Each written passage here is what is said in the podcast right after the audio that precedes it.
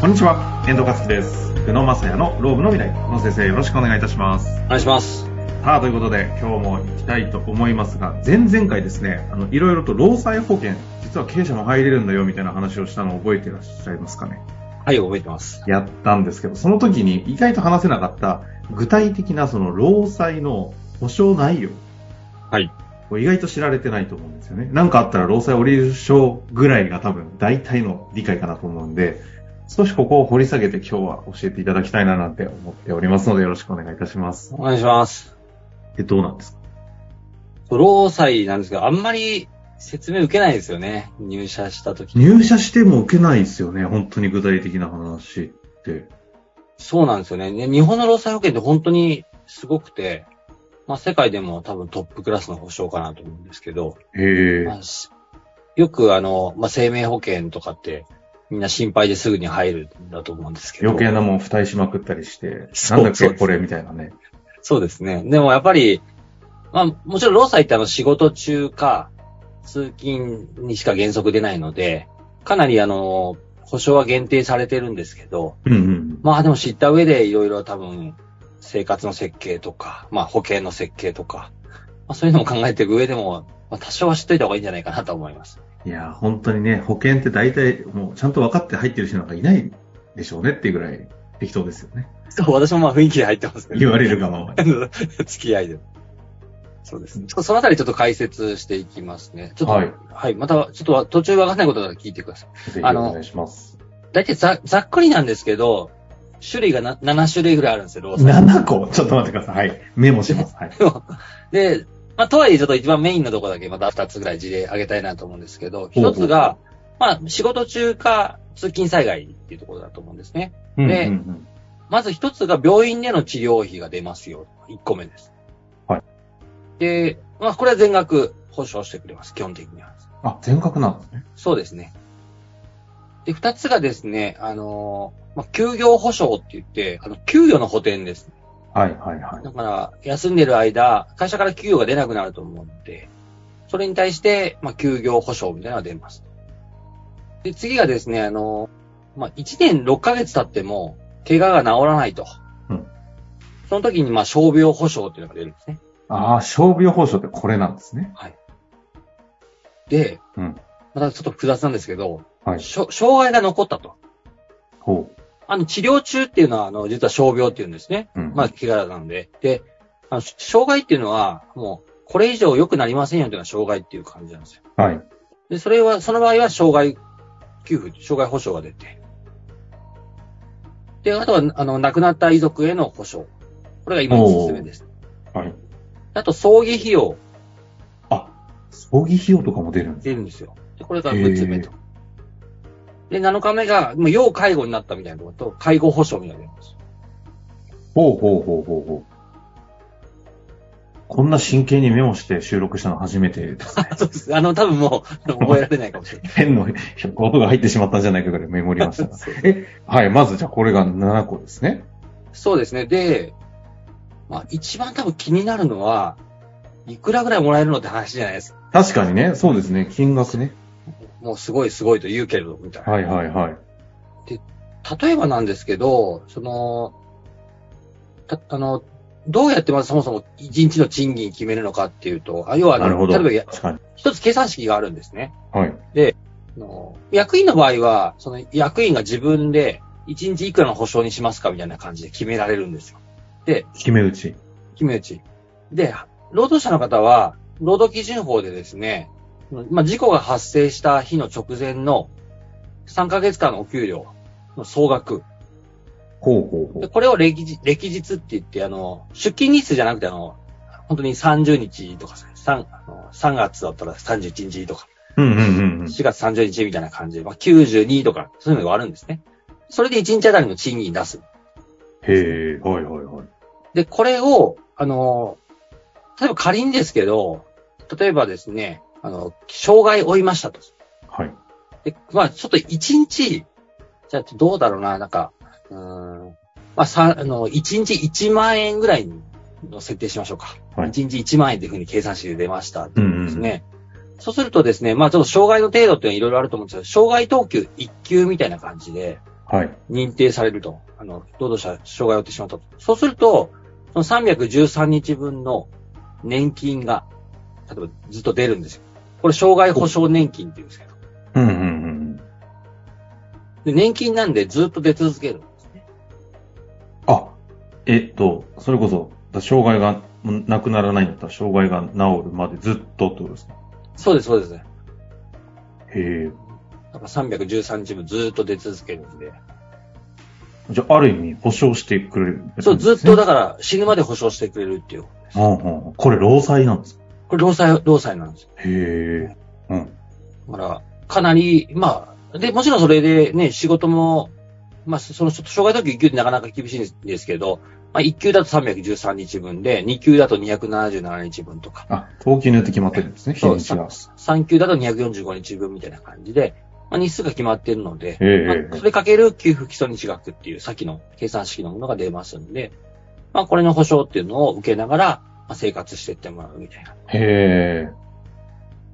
まあ、これが障害保障の話そうですね。障害、はい。で、ちょっと、まあ、あの、これ以外にも少し出るんですけど、ざっくり、まあちょっとこれぐらいかなっていうところと、もう一個その、亡くなった時が一番心配かなと思ってて、もちうんうろんん障害の方がお金がかかるんですけど、あの亡くなった場合のケースとかでいくとですね、例えば、えー家族の構成が、まあ、旦那さんが働いてて、はい。で、奥さんと、まあ子供一人みたいなことがあったとするとですね、うんうんうん。まあ、そうするとどうなるかっていうと、まあ、さっきの、あの、まず遺族の数で日数って決まってくるんですけど、うんそうすると、例えば、あの、遺族が2人いるとですね、201日分の、あの、え遺族年金、遺族保障年金ではもらえる。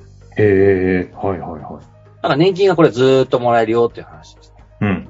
で、亡くなった瞬間はその遺族特別支給金って言って、遺族の数に関わらず、まあ300万円一回支給されるっていうところと、あとはまあ、総裁料みたいな感じで、ちょっとこれも少し計算式複雑なんですけど、35、31万5千円に、うん。まあ、給付に、に給付基礎日額の30日分加えた額ほうほうほう。っていうのが、まあ、結構出まさっすね。きのはい。だから60万近くですかね。さっきの計算式。で、もちろんその、途中子供が18歳になったりすると金額が少し変動して、なるほど。あの、減ったりもするんですけど、ただこの、まあ、家族二人いると、だいたい200日分ぐらいの、あの、年金がずっと出続けるんで。へえ。で、もちろんその、当時給与が高ければもうちょっと出ますんで。そういった意味では結構大きいよねって話です。え年間で大体今の計算だといくらぐらいになります今だと、だから年金だと、多分、1万円だと計算すると200万円ぐらいですよね。そっか、だから、生活じゃんって言うとちょっと厳しいっちゃ厳しいのか。あ、でもね、これに、ちょっと今日、あの、少しまた論点ずれちゃうかもしれないんですけど、これだけじゃないんですよ。その、遺族厚生年金っていうの出るんで。これは、えっ、と、労災とは別に。別で。あ、別で。ちょっとやややこしくなってくるんですよね。とあと、遺族基礎年金とかっていうのでちょっと遺族基礎年金はちょっと、こ今後ね、おいおい、キーワードにしてやっていきましょうかね。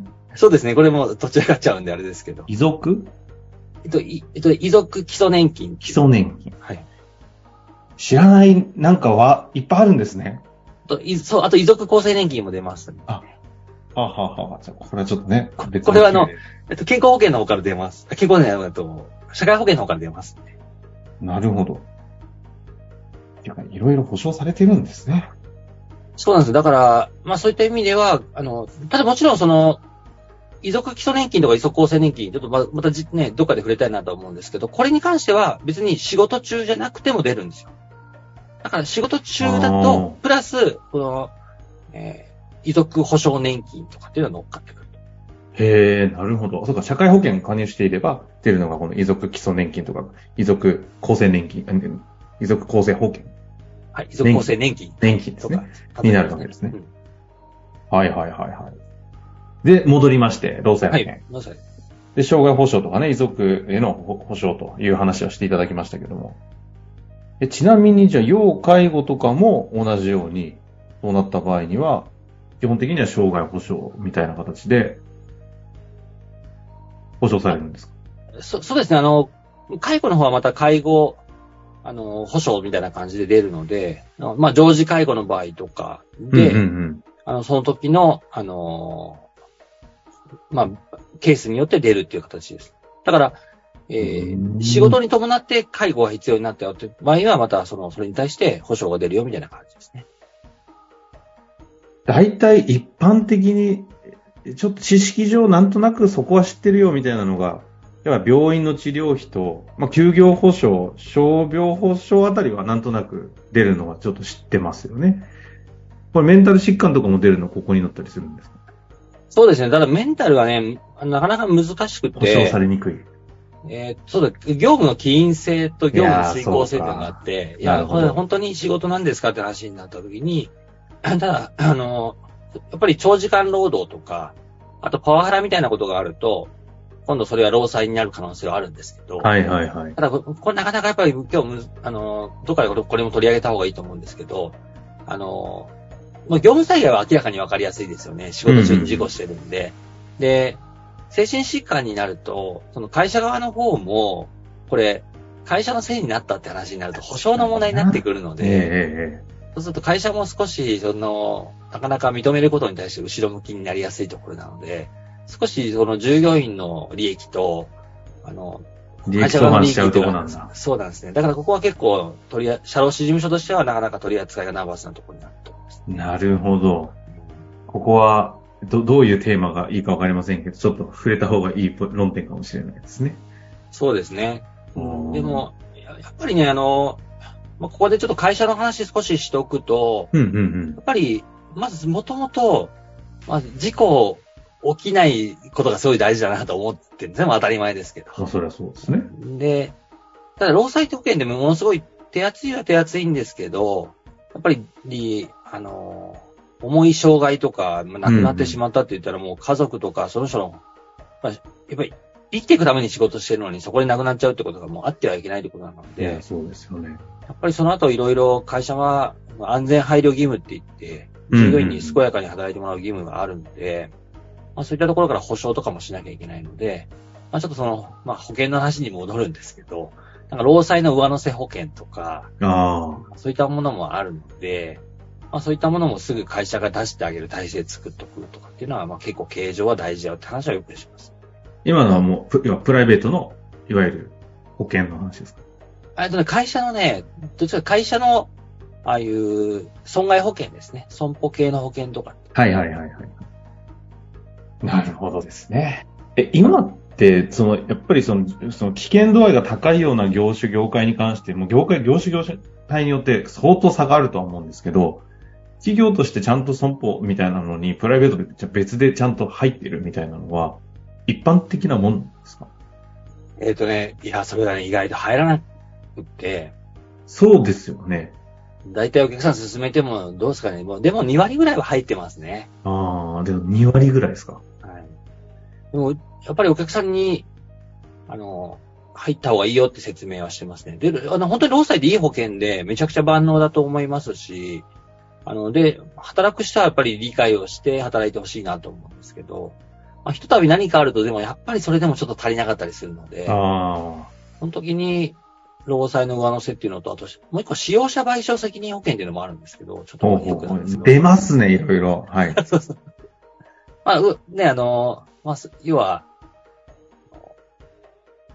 こう、保証で揉めた時に、うんうん。その時の裁判費用を持ってくれるよみたいなのが、使用者賠償責任保険って言うんですけど、はいはい。まあね、あと、あとは上乗せ労災保険みたいなのがあるんですけど、まあ、とにかくなんか、従業員の方が事故にあったら、事故があったら、すぐに経営者の方がまず、あの、手元資金とかを、まあ、保険なり、キャッシュでもいいんですけど、準備して、まあ、なかなかそこの準備できないので保険がいいいいかなと思うんですけど、まあ、おお見舞い金みたいなので早めに持っていくみたいなことをして、でもし揉めてしまったら、そっちのその揉めた後の保険みたいなのがあるんで、なるまほあ、そういっどた。ので対応していくみたいなのが、まあ、実務上結構ポイントかもしれない。まあどっちの立場に立つにしろ、いずれにしろ、じゃあまず労災保険の中身7つで、どのぐらいの保障があるのかっていうのをしっかり押さえた上で、自分たちの業種業界がこれで足りるのかというので、足りない場合には上乗せの労災保険みたいなのがあり、かつさらに使用者賠償保険みたいなのも、いざとなった時にはあるということも含めて、トータルでどう設計していくかとそうですね。うん。いう感じなんですかね。はい労災保険って喋り出したらいろいろありますね、これね。そうですね。あの、細かいね、あの、給付の金額とかやり始めると、ちょっとわかんなくなっちゃうかなと思って、あれですけど。でも、結構奥深いですよ。本当に、あの、実際にやっぱりもらう時になると、もう本当に社労士試験でやったようなことでは全くなく。あ、出ないんですね。そう、な、ね、なんあかあ、試験では。あの、やっぱり現場の動きとかがすごく大事でああ、そうですよね。やっぱり従業員怪我してるわけなんで、なるべくスムーズにやってあげなきゃいけない,、いけないので、やっぱり書類とかよりも、なんかいかに病院と連携するか、なるほどですね。 こう安心、家族の方に安心してもらうかみたいなところが大事になってくるのでまあそういう意味ではものすごい深いですよ。まあということで今日は一旦ね、労災保険の2期となる部分をね、概要だけお伝えすることになったんですけども、いろいろ新しいキーワード出てきましたので、遺族基礎保険とかね、保証保険ですかね、あと厚生保険とかいろいろあったんで、ちょっとそのあたりは改めて、また質問もありましたらぜひいただけたらなと思いますが、ご紹介していきたいなと思います。労災保険、一旦ここで終わりたいと思います。久野先生ありがとうございました。わかりました。